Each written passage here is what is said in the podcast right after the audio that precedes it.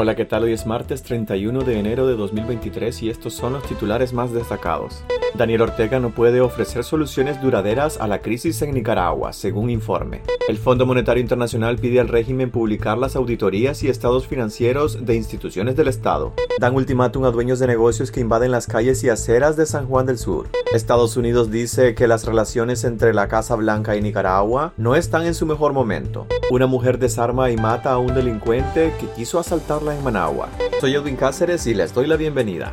Daniel Ortega no puede ofrecer soluciones duraderas a la crisis en Nicaragua, según un informe. El Centro de Estudios Transdisciplinarios de Centroamérica, CETCAM, concluyó que Daniel Ortega no puede ofrecer soluciones duraderas a la crisis sociopolítica que atraviesa el país desde 2018, pese a que la economía nicaragüense se ha recuperado en los dos últimos años, según un análisis divulgado este lunes por el Centro de Pensamiento. Al medir la situación económica de Nicaragua por su impacto en las condiciones de vida de la gente, la conclusión es que la gestión del régimen de Ortega está fracasando estrepitosamente. No puede ofrecer soluciones duraderas a la crisis social y las difíciles condiciones de vida que golpean a la mayoría de los nicaragüenses, argumentó el CETCAM, un centro de pensamiento integrado por investigadores centroamericanos de distintas disciplinas en un informe. Por tanto, uno de los flancos más débiles de la administración de Ortega es la economía, ya que aun cuando existe un desempeño positivo de los indicadores económicos, este contrasta drásticamente con una situación de mayor pobreza, desempleo y desesperanza de la población. Un ejemplo de esto es la migración que se ha convertido en el indicador más claro de la incertidumbre y el deterioro de las condiciones de vida de la población.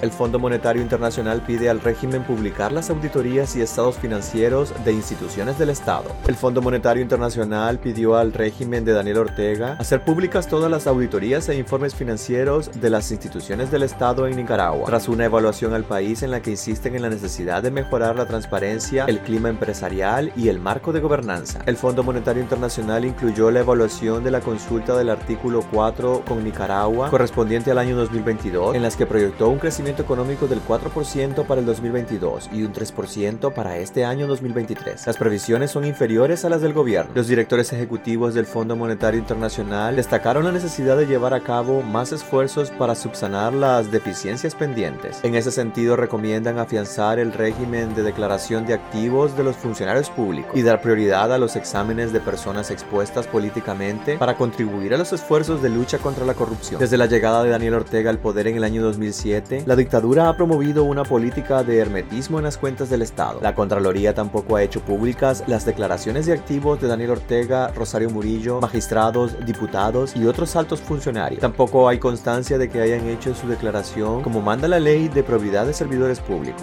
Dan ultimátum a dueños de negocios que invaden las calles y aceras en San Juan del Sur. Los propietarios de negocios han sido emplazados para desalojar las aceras y las calles de la turística ciudad de San Juan del Sur en Rivas. Según una notificación municipal, deberán retirar sillas, mesas, conos, exhibidores, carteles y cualquier otro artículo que tengan colocado a las afueras de sus locales y que obstaculicen los espacios públicos. Este es un intento por regular el caos que impera en la ciudad, el cual ha ido incrementando a raíz del aumento de la demanda de servicios turísticos, un reclamo que por años han mantenido los habitantes de la ciudad, pero que no ha sido atendido. El plan comenzó a ejecutarse el 27 de enero con la entrega de las primeras notificaciones. El documento que es girado por el área de urbanismo de la municipalidad otorga un plazo de 24 horas a los dueños de los negocios para que retiren todo lo que tengan en la vía pública. Quien no acate la ordenanza será objeto de multas. San Juan del Sur es un paraíso para los turistas, pero un caos para los locales que reclaman, entre otras cosas, la invasión comercial en los espacios públicos.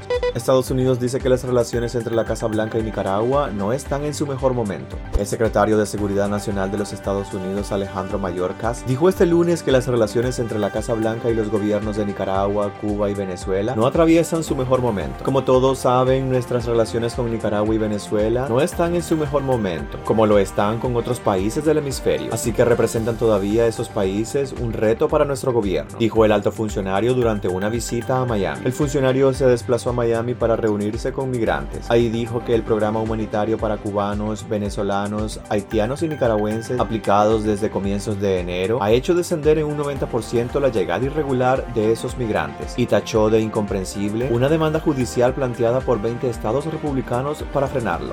Una mujer desarma y mata a un delincuente que quiso asaltarla en Managua. Una mujer cuya identidad no ha sido revelada desarmó y mató a un joven de 21 años anoche en Managua, quien la atacó para intentar robarle en el barrio Marta Quesada. Medios oficialistas identifican al atacante como Manuel Valladares. La mujer se dirigía hacia la estación de Ticabús en Managua. En un primer momento ella no logró ubicarse y preguntó al joven si conocía la ubicación de la empresa de transporte. Él se ofreció a acompañarla y en el camino habría sacado un cuchillo para intentar robarle sus pertenencias. En el forcejeo la mujer logró desarmarlo y defenderse. La oficialista Radio Ya informó que el joven recibió una cuchillada en el rostro que le obligó a salir corriendo, pero a pocos metros cayó muerto. La mujer se encuentra detenida en la estación policial del Distrito 2 de Managua. Este hecho evidencia el aumento de criminalidad y violencia en el país, que la policía orteguista oculta al no informar de los casos.